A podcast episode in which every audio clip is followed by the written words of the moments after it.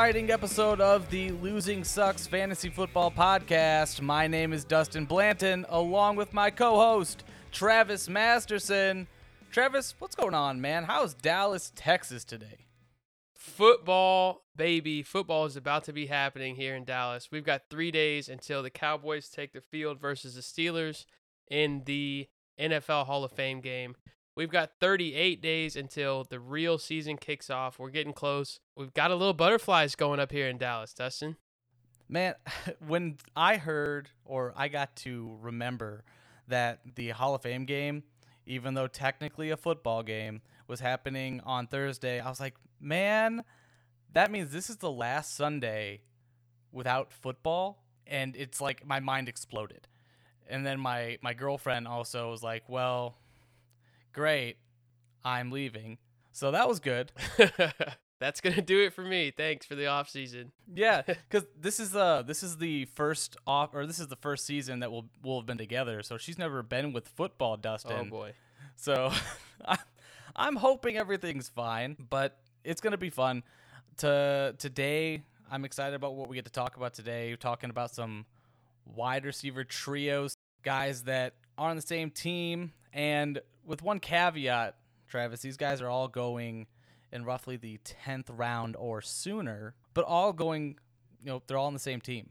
So we're hopefully going to be able to provide some value today. Speak about what differentiates the guys. Do you go after that first guy because he's technically the best on the team, or do you wait? Right. So this, the teams that we're going at today, we'll be splitting this up into two episodes. The first episode today, we're talking about the Pittsburgh Steelers. We're talking about the Jacksonville Jaguars and the Miami Dolphins. And then in our next episode that we'll release later this week will be the Tampa Bay Buccaneers, the Dallas Cowboys, and the Cincinnati Bengals. I want to kick it right off. Let's do it. We've been into mock drafts. We've gotten to see where these guys are going. The Pittsburgh Steelers are they're perplexing when when you're drafting because when I'm drafting Travis, the first guy that always comes up on my board around the fourth or fifth round is Diontae Johnson. And the first thought that I get in my head when I see Diontae Johnson is, okay, but I know that he's competing for targets with Chase Claypool and Juju. And then I have to wonder, do I pull the trigger here or do I wait? And then I don't always have that answer because, as we'll talk about here in a minute, there are some other really talented guys on the board typically in that fifth round that are no slouches. And honestly, some some could think without looking into it that they are inherently set up for a better season than Diontae Johnson. Diontae Johnson's a guy, he was sixth in targets in 2020. Just for a little bit of context, Pittsburgh was number two in pass plays per game in 2020. So he had volume last year because the offense demanded. And we all remember kind of some of the the context surrounding Diontae was he's he's missing games now because he's dropping passes. He dropped 11 balls last year. He was number one in the league in drops. And I, being an owner last year of him, it, it hurt because he was set up for games where he was supposed to smash, and then he drops two, three passes in a row, and then he's out for another half of the game. You're kind of wondering what the heck happened. He kind of burned you those weeks. So, are you are you necessarily looking at, at another season like that, another roller coaster season, when you look a little bit deeper into him, he he's a valuable guy on that team. They want to get him the ball. His target share was right around 23%. Typically your wide receiver one gets around 25% of your targets.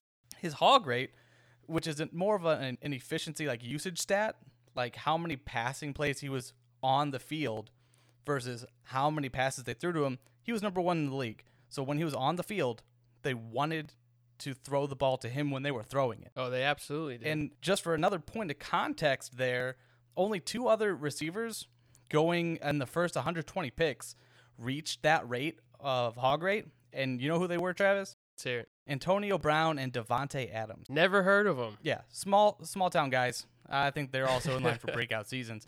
But I'll be looking for them this year. I not to get I mean, I, I know I threw a bunch of stats kind of at the wall there, but there's there's some points for and against him. Uh, we're also gonna you know talk about his teammates here, but there are some points, some really strong points for why you should draft him.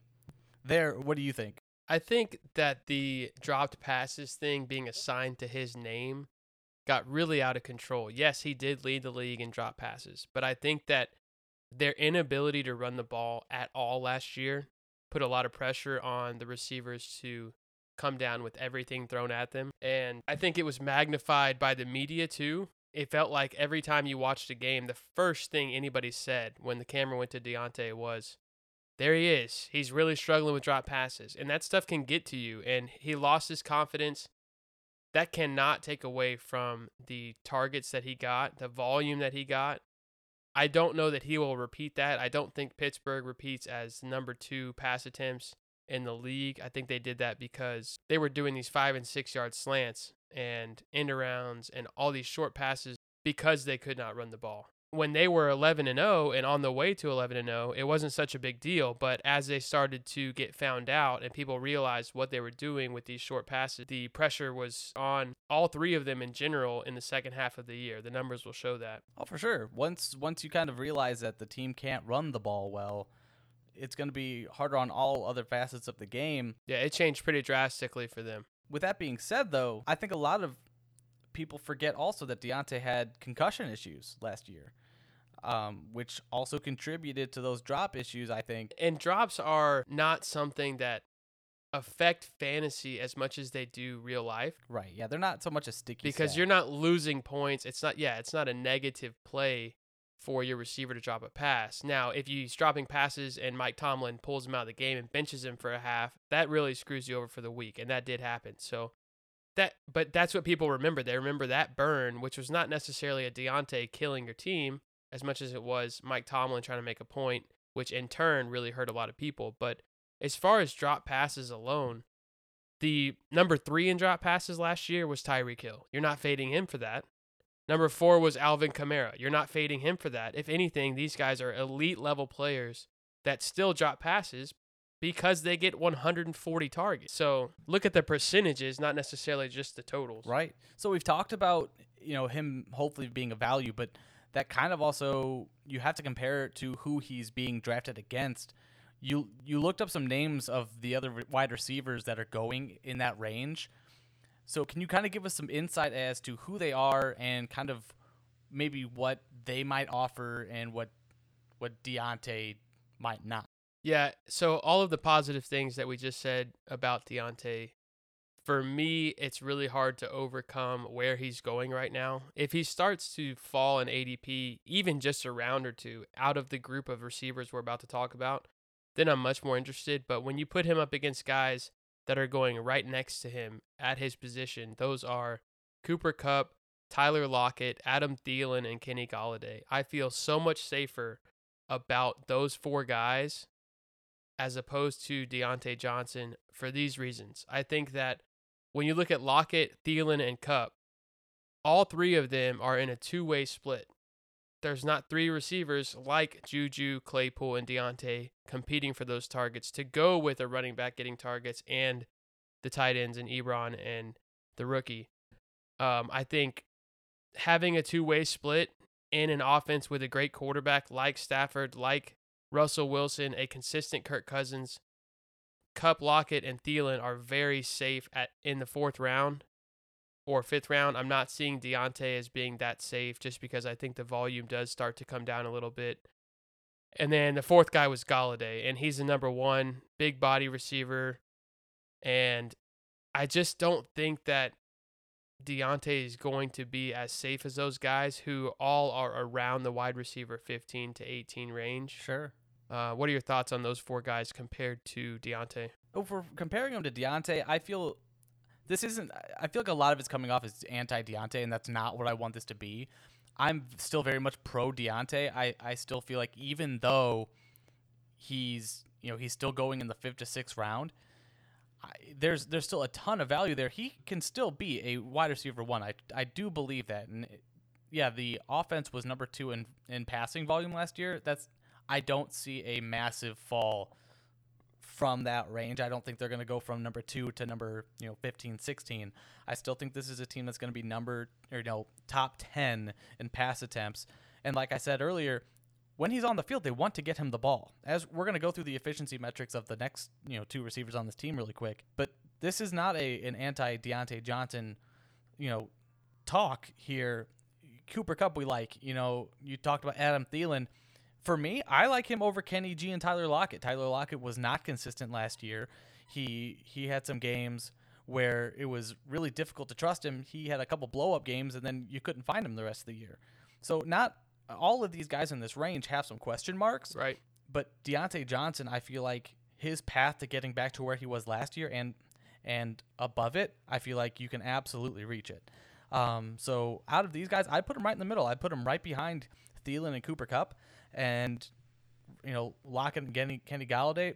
If you are at the end of the fifth round and Diontae Johnson is at the top of your board and these guys aren't there, feel good in taking him. He is going to be at least in the conversation for their number one wide receiver, and on a hopefully upgraded offense, you can't really go wrong there. Yeah, he's an electric player. He's going to get volume. He's going to get more targets than anybody else you're going to draft in the fifth round. I just like the uh, I've been there, I've done that of Cooper Kupp, Lockett, and Thielen, and I think Golladay's going to be a focal point, and it's much more of a red zone threat um, than Diontae. But but I don't have any problem with Diontae, just not compared to those four guys. So so we disagree on a couple of them, but they're all like we said, we're they're all in the same tier. So regardless of of which one is there, if it fits your plan for your your draft strategy, you're fine with Diontae there. Adding to the conundrum, though, adding to the decision making matrix that you might have going on, three spots later in his sleeper ADP, Travis, is Chase Claypool. He is always a name that is right there when I'm thinking about, you know, targeting Diontae Johnson. If there is a reason not to take Diontae Johnson, it is because Chase Claypool is available. He's he's going at pick 60. So at the very end of the fifth round. Last year, everyone remembers the the games that he had. I think he had four touchdowns in one game, and people went nuts. He kind of fell off at the at the end of the year.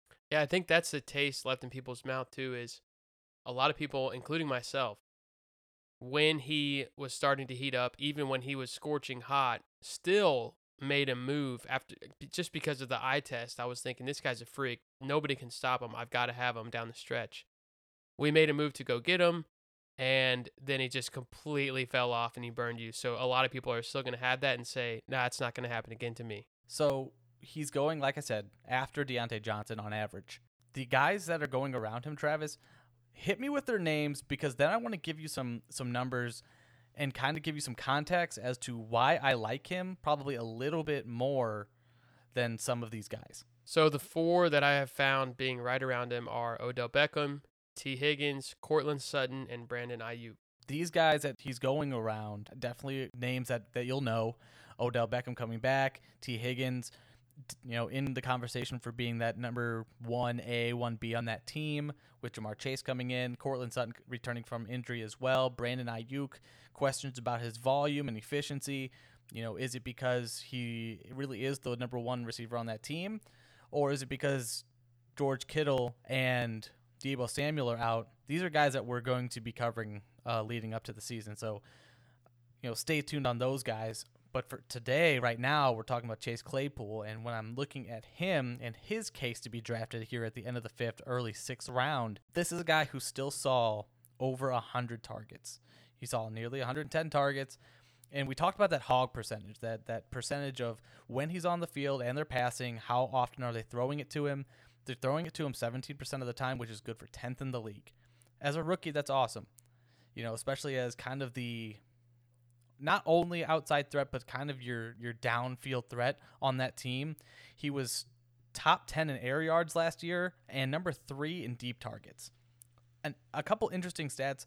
What I look for, I'm looking at statistics for year over year, is which statistics are repeatable, which ones are unlikely to recur, reoccur. And for Chase Claypool, he was number four in unrealized air yard, and he only converted 19% of his contested catches last year, which at a glance doesn't look great. But the only wide receiver in 2019 to convert 25% or less of their contested catches and not improve the following season was Tre'Quan Smith. So what that tells me is that Chase Claypool is going to improve. His unrealized air yards are more than likely going to going to improve, and he's going to catch those passes down the field. What this is telling me, it's it's a big scream to me, Travis, that he is in line for a possible breakout season. Even if that team falls off a little bit from the number two in volume of passes, he's going to see higher efficiency because he was still targeted on 25% of his routes. That number is going to improve. So my question is, even before we get to Juju, you you think that Diontae Johnson and Claypool can both improve on last year? I think they can, and statistically speaking, I think they will. Um, efficiency wise, If they have a better run offense yeah, well, and yeah, more rush attempts, even the same amount of rush attempts, and Ben throws it less. sure, If you if you think that all of those are true, if he does not repeat as the second highest pass attempts in the league, yet Diontae and Claypool get better, that's efficiency, but that also means that Juju's going to fall off. so You can't feed all three. transitioning into Juju, I I'll finish here on, on Chase because there's one more thing I want to get to. You just Okay. mentioned, you know, him him lowering down, uh, his, them decreasing the passing volume, and that's not a bad thing because Chase doesn't rely on volume. What he relies on is efficiency because he gets those high value targets. And last year, as a rookie, he was inefficient, inefficient in such a way that it's it's not that he is an inefficient player. It's that statistically speaking, um, probability wise, the likelihood of those numbers staying the same the next year is very low. So him the next year improving on the metrics that you need when you're getting those valuable down the field targets. Once those things mesh up, that means that he's going to be converting more and he's going to be converting bigger plays. And that's someone that in the fifth, sixth round, if I can get him in the sixth round, sign me up. Unlike his teammate, Juju, who is going about a round and a half later. His sleeper ADP is 76. I hope he finds success in his next team because this year I don't I don't think it's I don't think it's there. I, Travis looking at his numbers, he's not he's not a bad player. His efficiency metrics weren't terrible, but he's not getting the opportunities that a Diontae or Chase Claypool are getting. His he he was 106 in the NFL in average depth of target last year, which I it it sounds bad, but he was only useful last year because he caught nine touchdowns and he was number 4 in red zone targets. The chances of that happening again probably not likely. He was only targeted on 20% of his routes despite running the most routes in NFL in the NFL. So, he he's efficient when he's targeted. He he'll catch the ball. He doesn't drop balls. He had zero drops last year. Um, but he was number 7 in receptions and number 15 in targets. Since he he wasn't number 1 in targets and caught the most patch, passes, so they're not directly correlated. He was middle of the pack in targets and he ran the most routes. What worries me though in saying that is that he still only finished as the wide receiver 24 in fantasy points per game and he was only targeted deep last year beyond 20 yards 6 times. So you could take that one of two ways. You can take that as okay, well that number should go up, but we just kind of uh, we, we kind of showcased his other two teammates who are succeeding downfield and should win downfield. I don't necessarily know that the volume is going to be there for Juju to improve markedly on these because he kind of shows you that he'll catch the targets thrown his way, but the targets just they're not the valuable targets. They're not down the field. He's their slot guy. And he's talked on podcasts about how he wants to be used outside. The, the fact of the matter is, I don't think that that team is going to use him outside. They've got two other guys that they want to target. Not with the other two. I think Juju is going to be what he's always been. He'll catch it when you throw it to him. But unless he is going to be that featured wide receiver, I don't see the upside, especially when he's going in the, you know, middle of the sixth to seventh round. I just I don't see it. I what am I am I missing something here? No, and and just to bring it back full circle a little bit on what I was saying with Big Ben and the volume in general. There are yards there for all three of these guys. Ben has thrown for over 560 attempts. Last year was 608 passes. He's gone for over 560 attempts five times in his career. It's not something he's this is this is not a super outlier. Right. Okay, that's almost 40 to 45 percent of his career. He's throwing for 560 to 600 times. However, of those five or six seasons that he's done that, last year was the fewest yards by a lot. Last year he threw 600 attempts for 3,800 yards, whereas in 2017 he threw 560 attempts, so 40, 48 fewer pass attempts and 400 more yards. But there's been six times where he's thrown for more yards than he did last year on fewer attempts. So those yards are going to come. There was a lot of incomplete passes. Like we talked about the drops, that's not going to change his stats drastically, but I think as teams figured them out, they became one dimensional. They couldn't run. If they're able to establish that at all, and he has just an average amount for his career of pass attempts and yards, there's going to be plenty of yards to go around. Every all three of these guys could get to a thousand. Juju has been a top 24 receiver, I think, in four straight years. I just it's hard to say they're all going to do it. It's possible, Sure. but as fantasy players, you kind of have to pick one or two and ride or die with them. You really can't just say, "I'll just take whatever Steelers receiver is there." Are you gonna pick him over Deebo? Uh, no, I will not. Um, you're not gonna pick him over Robbie Anderson. Nope. Um, not probably not gonna pick him over Courtland Sutton. I'll take Sutton I all day long. He's the number one. Are are you gonna are you gonna take him over DJ Chark? I would take him over DJ Chark. DJ Chark does Yeah, not think- excite me. That's this is we like we said in in first or second episode. DJ Chark was wide receiver 49 as the one. Yeah, he didn't have a good season last year. This will be a nice kind of transition into the Jacksonville Jaguars, who also have an interesting trio of wide receivers right now. Talking about DJ Chark and going right around where Juju's going, they don't really have a wide receiver that's going in the Diontae Johnson, Chase Claypool range, but they've got a bunch of guys. They've got well DJ Chark and Laviska Shenault, who are going on sleeper ADP uh, three spots away from each other. DJ Chark does not feel as good. He hasn't got the glowing reviews that Laviska Shenault has over the offseason. And whether you or li- I like it, Travis, that matters, especially in ADP. You know, not everyone is, st- is stat driven. You don't have everyone rushing to their computers to look up, you know, numbers and research these guys. And honestly, we've talked about your, you know, the feel for your team. For just speaking for me, having DJ Chark on my team doesn't feel good after his finish last year. He's not someone I'm excited to go run out and get and feel like I'm I'm getting a leg up on my my league mates. He only had three weeks last year that uh, a finish of wide, wide receiver two or better, and he played 13 games. And last year, you you paid a pretty good price for him. He was going in about the sixth, the fifth, or sixth round.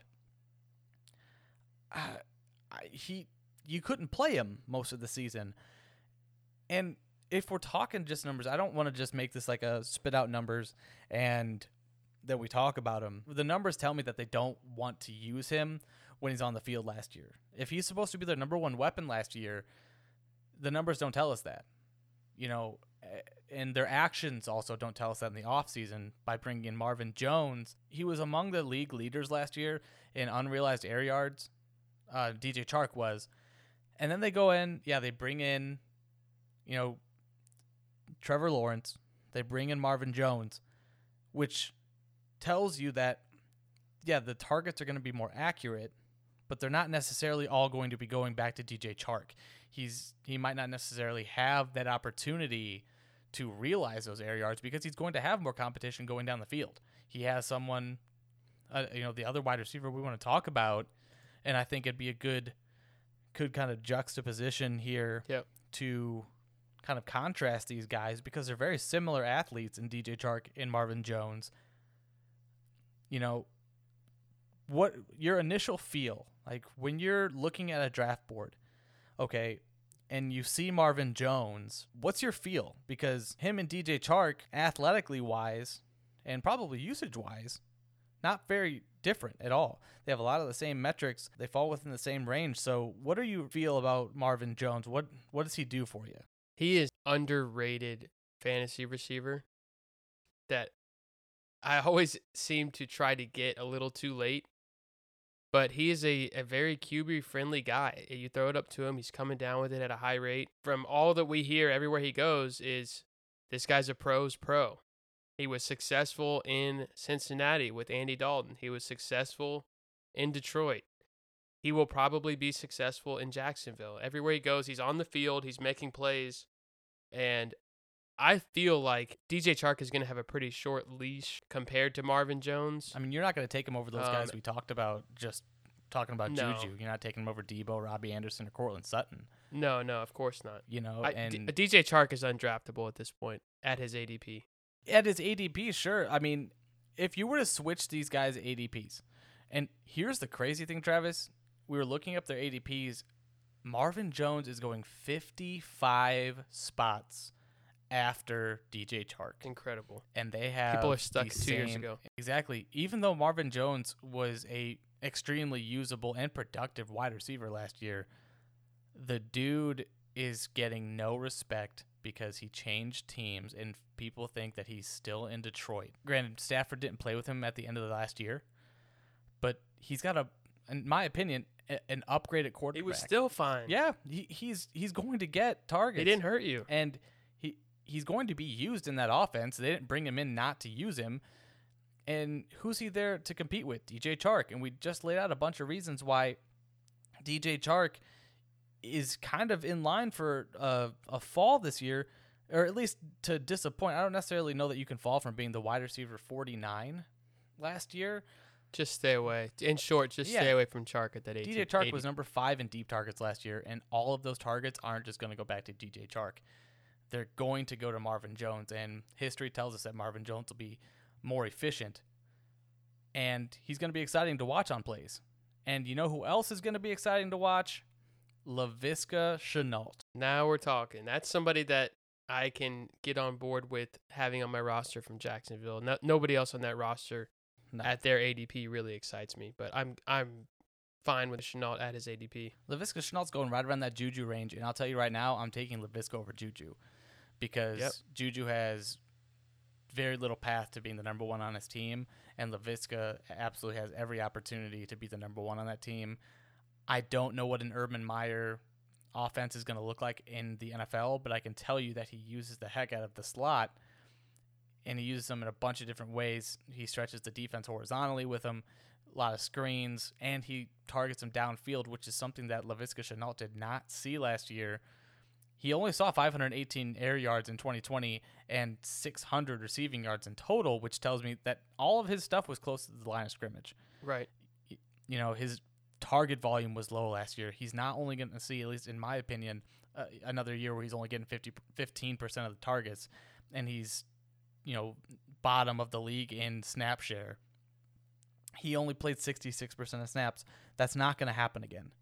You know, last year he had low accuracy of targets and low quality. Like I said, quality of targets is down the field and having accurate targets. He didn't see either of those.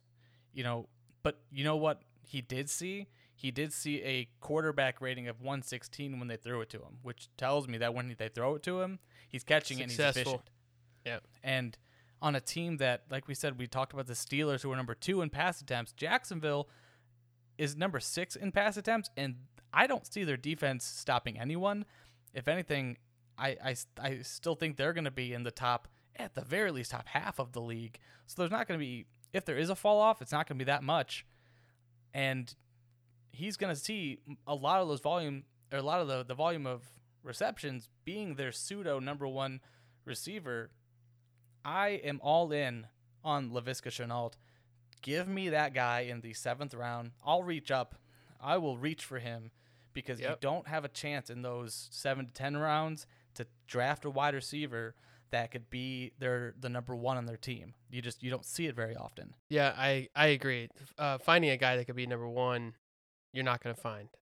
Um, there's a group of guys, with the exception of Mike Williams and Antonio Brown. I think the closer we get to drafts here in three weeks or so, those guys are going to continue to rise up ADPs, up draft boards. They have over the last few weeks. They will continue to. Um, the other group, the rest of the group around Shenault is going to be Hollywood Brown, Michael Pittman, Corey Davis, and Jaylen Waddle. I think Shenault is safer than all four of those. Um, Oh yeah, you know what? I I did. I, I said his ADP was 77. That's his best ball ADP. What you just said was his his redraft. yeah, on on his, redraft half-point ADP on Sleeper is about 104, and that group that he's going with, I think he's going to outperform the Hollywood Pittman, Corey Davis, Waddle group easily. by quite a bit. Um, I still would take Mike Williams and Antonio Brown, but I think they are where he should be going. All three of those guys are a good group.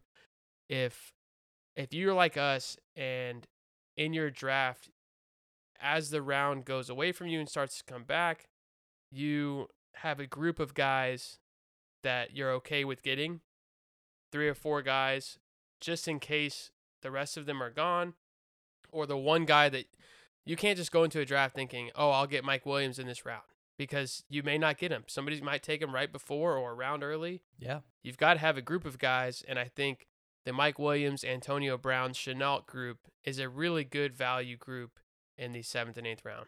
And, and at ADP 104 for Shenault, you're getting him cheaper than those guys, even in a lot of drafts. for sure. And what that allows you to do is stay flexible in your early rounds. If you know you're targeting targeting these guys and you know that they're going right around 104, so you're talking eighth, ninth round, you know, you know that okay, well in the seventh round we know who's going there. So Mike Williams, uh, Antonio Brown, you legitimately could draft them in the seventh round and then come back in the eighth and draft Laviska Shenault. I've seen it. I've, right. Yeah, yeah, you'll be able I've to. done it a few times myself. If you're set at running back and you're not one to take an upside flyer on one of these, you know, Trey Sermon type of guys, Michael Carter's, Mike Williams and Laviska Shenault is a nice, nice pairing to give you some upside flex appeal. And I, I would do that seven days a week. You know, guys that maybe your league isn't as high on, or maybe they're just not listening. But Laviska Shenault, Mike Williams, Antonio Brown, that's your upside pocket and offenses that, you know, especially with Laviska Shenault that are set to improve. Right. And it reiterates again um, what we've been saying, especially in our mock draft episode. Get your running backs taken care of. In the early rounds, in the fifth, sixth, find your value, whether that is Mike Davis, Ronald Jones, Mostert, Damien Harris. Get one of those guys to go with your early running backs so that when you get to the seventh, eighth, ninth, you can be ready to go on these on this receiver group because you're going to be happy with what you get value wise at this point. Whereas the running backs around here Right. are going to be really hit or miss. These guys are going to be every week you can plug and play, know the volume is there, know the upside is there for all three. So take care of running back, knowing that these receivers will be there for you uh, a few rounds later. Yeah, feel good about it. Feel good knowing that Yep. you know when to jump, hopefully before your league mates. The last team we're going to talk about, Travis, is, you know, we, we mentioned it's going to be the Dolphins. And I got to tell you, all these guys are going at the back of the draft. Somebody's going to be a big hit. You'd like to think so. I got to tell you, man, I get all these updates and it's it's camp season. Everyone's having the, you know, the best off season of their life. Everyone's looking great. Tua has these question marks and it's just it's so crazy to think because you know, 2 years ago it was tank for Tua. This guy was a can't miss prospect. The Dolphins are thinking, you know, everyone was, you know, blaming the Dolphins for ruining their chances because they got the 5th pick and they ruined their chances of having Tua you know, Joe Burrow goes and everyone's like, "Oh, if Tua was healthy, he'd be the he'd be the 101." I you know, looking at this team, there are some improvements. You know, I'm not unexcited to have some of these guys on my team, and something that we're going to continue to preach is that I I'm never I'm never just against a player outright. If a guy's going super early and I can't I can't justify it, I I'm not going to take him. With that being said, Jaylen Waddle is a guy I just want to get him out of the way because he's someone that I I can't wrap my my mind around drafting him. He's going at the right around the hundredth pick, which you know right there in the Right around Laviska Shenault group. right around the Laviska Shenault.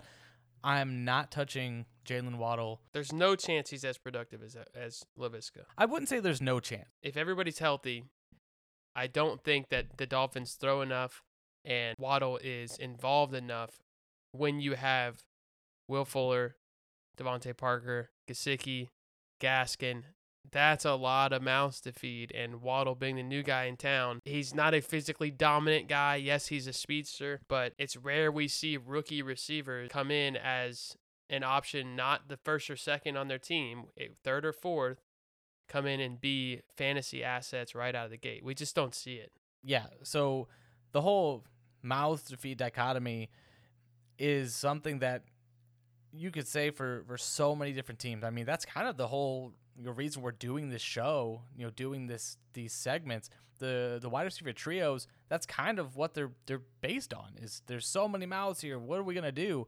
Well, we're we're here to tell you that out of these mouths, here's the ones that are most likely going to get fed. Jaylen Waddle, yes, they drafted him at a high draft capital, which tells me they have plans to use him.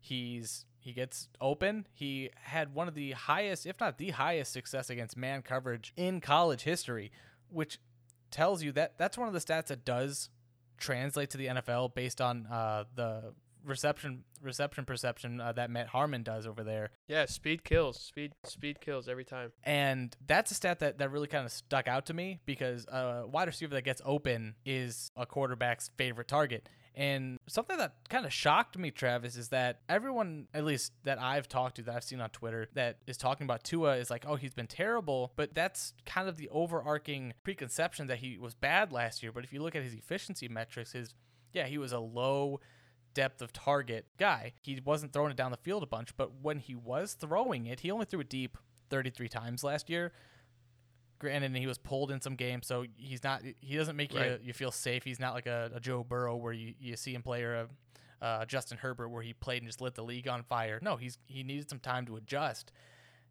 But when he was playing and he was throwing the ball, Travis, he was the number two most accurate quarterback on his throws, albeit they were short throws, the number two accuracy rating, which screams to me that give him another offseason, give him another year of prep, and give him more weapons.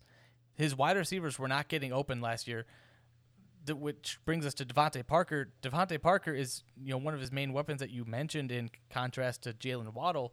DeVante Parker was not separating last year. He was, he was averaging 0.8 yards of separation on his targets, and the guy wasn't winning in contested catches. He just the the defenses knew that they didn't have to uh, give him a bunch of cushion to to keep him from blowing by him. He was 105th last year in in average cushion from the defense, so they're up on him, and he's not separating. Tua being accurate, now you add in some weapons that can separate. Will Fuller getting open downfield. There is a universe where DeVante Parker finishes third out of these guys. So that doesn't make Jaylen Waddle necessarily unusable I don't think he's unusable. I just think he's undraftable because of his ADP at 100. At his ADP, 100% agree. I think my strategy with Waddle is going to be don't draft him, wait a few weeks, let the Dolphins sort of ease him into the system, trade for him. Maybe if it's not just for him, maybe you make another deal and you're able to sneak him in as a throw in piece to a team that drafted him, was expecting a lot right out of the gate and is disappointed, they're going to be much willing, much more willing to get rid of him than I will be willing to draft him at ADP 100 because the guys ahead of him and Fuller and Parker both have been very injury prone and and again, we don't draft um, saying this guy gets hurt a lot, this guy doesn't ever get hurt because you cannot really predict injury for the most part. But when you have Will Fuller and Parker and their history there's a path there if either one of them gets banged up or pulls a hamstring, which has happened, I think, every single season of Will Fuller's career to this point. When that happens to either one of them, if Waddle is healthy, it's going to be an immediate value. They're going to be force feeding the ball because he's electric and he's a game changing kind of guy.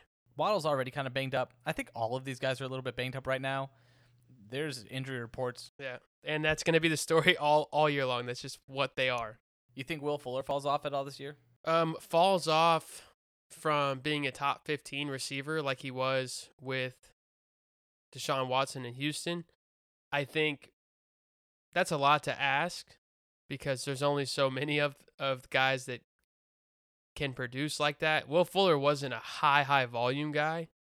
So that no, he was number 1 in yards per target last Yeah, year. he he's open, he can separate, the speed is crazy Uh, I think Tua being accurate will help Fuller uh, stay somewhat in the top 20, uh, top 25, but you're getting him that late. Why not? Will Fuller, you can go one of two ways, I think, drafting Will Fuller. So you can kind of take his start to the season one of two ways. So I'm he's missing the first week. So I don't know exactly how much that's suppressing his ADP or how much it would raise if he were playing that first game. It's got to be a little bit. So here's what you think. You either someone drafts Will Fuller and thinks, "Okay, this guy's going to blow up." And, you know, he missed that first game. Maybe, you know, maybe he's someone to target in that that first week, try to get him before he breaks out. Um because he was like I said, he was number 1 in yards per target last year and he was top 5 in target quality because he was playing with Deshaun Watson. Now he's playing with a, a quarterback who is bottom of the league in in both essentially. Uh, yards per attempt, he was 30, Tua was 30th and bottom half of the league in air yards per attempt. Um, but he's also accurate. So if they do allow, you know, I'm just gonna I'm just gonna say it now. If they let Tua cook, um, with that accuracy, Be careful. if that if that accuracy does convey to those deep targets, there's a good chance that Will Fuller is a super value. Yeah. You know, sitting there at the No doubt. the end of the what seventh eighth round. Yep. Would you prefer Fuller over the guys that he's going next to, which is Brandin Cooks, Boyd, Jerry Jeudy, DeVonta Smith? Probably DeVonta Smith, right? I would I would take him over DeVonta. I take him over Boyd. I would take him. God, I can't get excited about anything about Brandin Cooks on the Texans. I can't Brandon either. Brandin Cooks is someone who always produces, no matter who's playing quarterback. It seems like, um, but I We, just we might be way wrong on Brandin Cooks. Uh, we could be. I, I, am That's someone I'm okay being wrong about because Yeah, I i- if I'm if I don't draft him and I'm wrong, he goes for a thousand and like four touchdowns. If I'm if I You could be really unhappy rostering exactly if I draft Texan him and I'm point. wrong, I'm very upset because I don't get hardly. There's he's no not costing you a lot. no, but, but, he doesn't he's have that. costing you a, a Jerry Jeudy, DeVonta Smith, Will Fuller. It's Yeah, going to have to be one of those guys. this poor DeVonta Smith first offseason, he goes and sprains his MCL. So, you know, we'll, all we'll see how that goes. But I, I don't know if I'm taking Will Fuller over Jerry Jeudy. I'm high on Jerry Judy this year, but Will Fuller, he had. There's an argument to be made that. Th- Like nothing crazy, super crazy has to happen. His quarterback just needs to throw it deep, which looks like, from everything we've heard out um, the offseason, that's what they want to do. So why not? They can only do it more than they Sure. did last year. No, There's they- no way they're going to go 30. No, they're not going to go bottom of the league, especially not with that, that defense getting them the ball again and revamped, you know, offensive weapons. Yeah, I, I I would say it's not insane to think Will Fuller finishes as a top. You know, he'll probably sniff wide receiver two, you know, production, you know, confidently in that offense. Yeah. Um, but uh, Yeah, he's a, he's a good value. I would I would not be upset with Will Fuller as a three or four, and you're getting him at, as a wide receiver. and Devontae four. Parker going at just to, to touch on him briefly. D- DeVante Parker going at 122, so at the 11th round or so. I'm still not touching him there. No. They're- I I mentioned At that point, you want but I mean, flyers. You want guys that sure. can really hit for you. He's never going to really mean, hit for you, uh, given all that's going A on A couple years ago, he had his best season, and you know he won people leagues at the end of the year. But man, He was I okay last year. I had him in a league was or two, and he He he, actually terrible. produced for the first two thirds of the year. He was fine, but sure. you add Waddle, you add Fuller. There's just it can't he can't repeat what he did, so he's only going to digress. Right.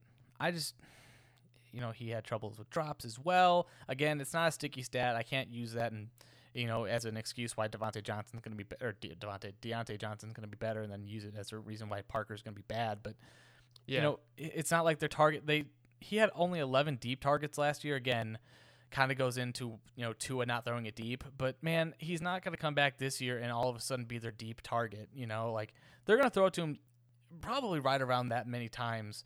You know, deep again because you're not going to draw up deep shots to to DeVante Parker when you could draw him up for, you know. Jaylen Waddle or Will Fuller or even Albert Wilson. Like there, there's other guys th- he doesn't have high efficiency metrics. Like there's nothing that you know, looking at his his profile, there's nothing about DeVante Parker this year that just excites me. Like I don't see anything that that, that I can I can point to and be like, yeah, but this is what's going to improve this year. Because honestly, the things that typically will improve with more efficient quarterback play are going to be for the guys that are getting the high value targets. And that's not DeVante Parker. Like I said, he Yeah. doesn't get separation right now, and people Stay def- away. yeah, stay away from even in the tenth, eleventh round. There's other guys you can get. You know, if a Michael Pittman falls or something like that, I, I'm I'm okay. I want to I want to take a look and see who is right around DeVante Parker's you know ADP because Darnell Mooney's going there right now. You know Henry Ruggs, I would even probably take a, a shot on. We just mentioned Marvin Jones earlier. I'd probably take a shot on. Are you taking? Yeah, all those guys are gonna be much more usable. Yeah, uh, DeVante Parker Michael Gallup. Uh, Michael Gallup. Yeah, it, all day long for me. So As is, and especially because if something were to happen to either one of the top two, he's a top 24 receiver. Yeah, If something if happens to Will Fuller, then DeVante Parker is not a top 24 receiver. no, if something yeah. happens to Jaylen Waddle, nothing changes for DeVante Parker. Whereas There's not- Gallup, that Yeah. ceiling becomes really high. Will Fuller, if something happens to DeVante Parker or Jaylen Waddle, Will Fuller gets a huge bump um, because Yeah. he's getting more volume, and we've already talked about how efficient of a wide receiver he can be when he's going downfield. That was a good exercise. I think I think looking at all these guys compared to their own teammates kind of uh, clarifies a lot of question marks that we have and hopefully that listeners have of what do I do with these guys, especially the ones like Claypool and Diontae that are very similar in ADP.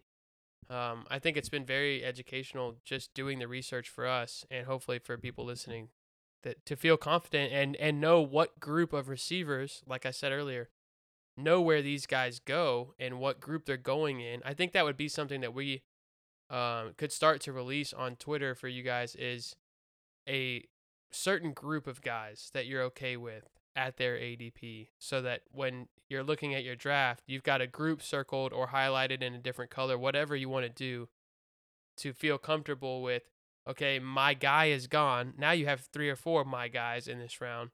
And it allows for flexibility. It allows for uh, for you to not tilt if you see a name that you like to go off because you've got guys that you're confident in that maybe you didn't know so much about compared to the others. Yeah, and we'll keep hammering the point, man. Just get out there and mock. I mean, you and I Practice. We, practice Exactly. every day. We've been, we've been doing mock drafts. It, familiarity with the process, familiarity, especially like I've been talking about ADPs. ADPs change on different apps. And what that means is that when people are on these apps and you're drafting against different people, like I'm able to get Will Fuller later in drafts than I am on, you know, like an app like Underdog because it's a different type of draft. You know, I might do a, a mock on Yahoo. Will Fuller goes at a different ADP on Yahoo than he does on Sleeper. Get familiar with those because Practice on the platform that you're going to be drafting on. exactly because I don't want you guys to panic. I want you to be calm, cool, and collected when you're going to grab these guys because you know, okay, DJ Chark and all these other guys are going off the board. Oh man, I missed out on him. I missed out on uh, Laviska Shenault. Well, that's okay because a round later you can get a Will Fuller. You know, later in the draft you can get a Marvin Jones, and you know what their upside is. You can get a Michael Gallup, a guy who we're going to talk about, you know, in the next episode. You know, these are Keep practicing, keep asking questions. Exactly And because, yeah, things are going to change and you got to be ready for whatever. So the more you practice, the more you know that your group of guys, the better off you're going to be. Totally. Man, I, I can't wait for football. We're just a few days away from Hall of Fame game. I'm gonna watch it. I'm gonna watch the whole Hall of Fame game. Of course. Yeah, man. We're like addicts ready for something to watch. All right. So tomorrow, uh, which trios are we going to do as we get a little bit closer to um, another mock draft episode? We're to we're to go through some more trios and then we're to get into some running back uh, committees too. I think that'll be a good exercise to break down just like we did with the receivers. That would be a good one. Yeah, for sure.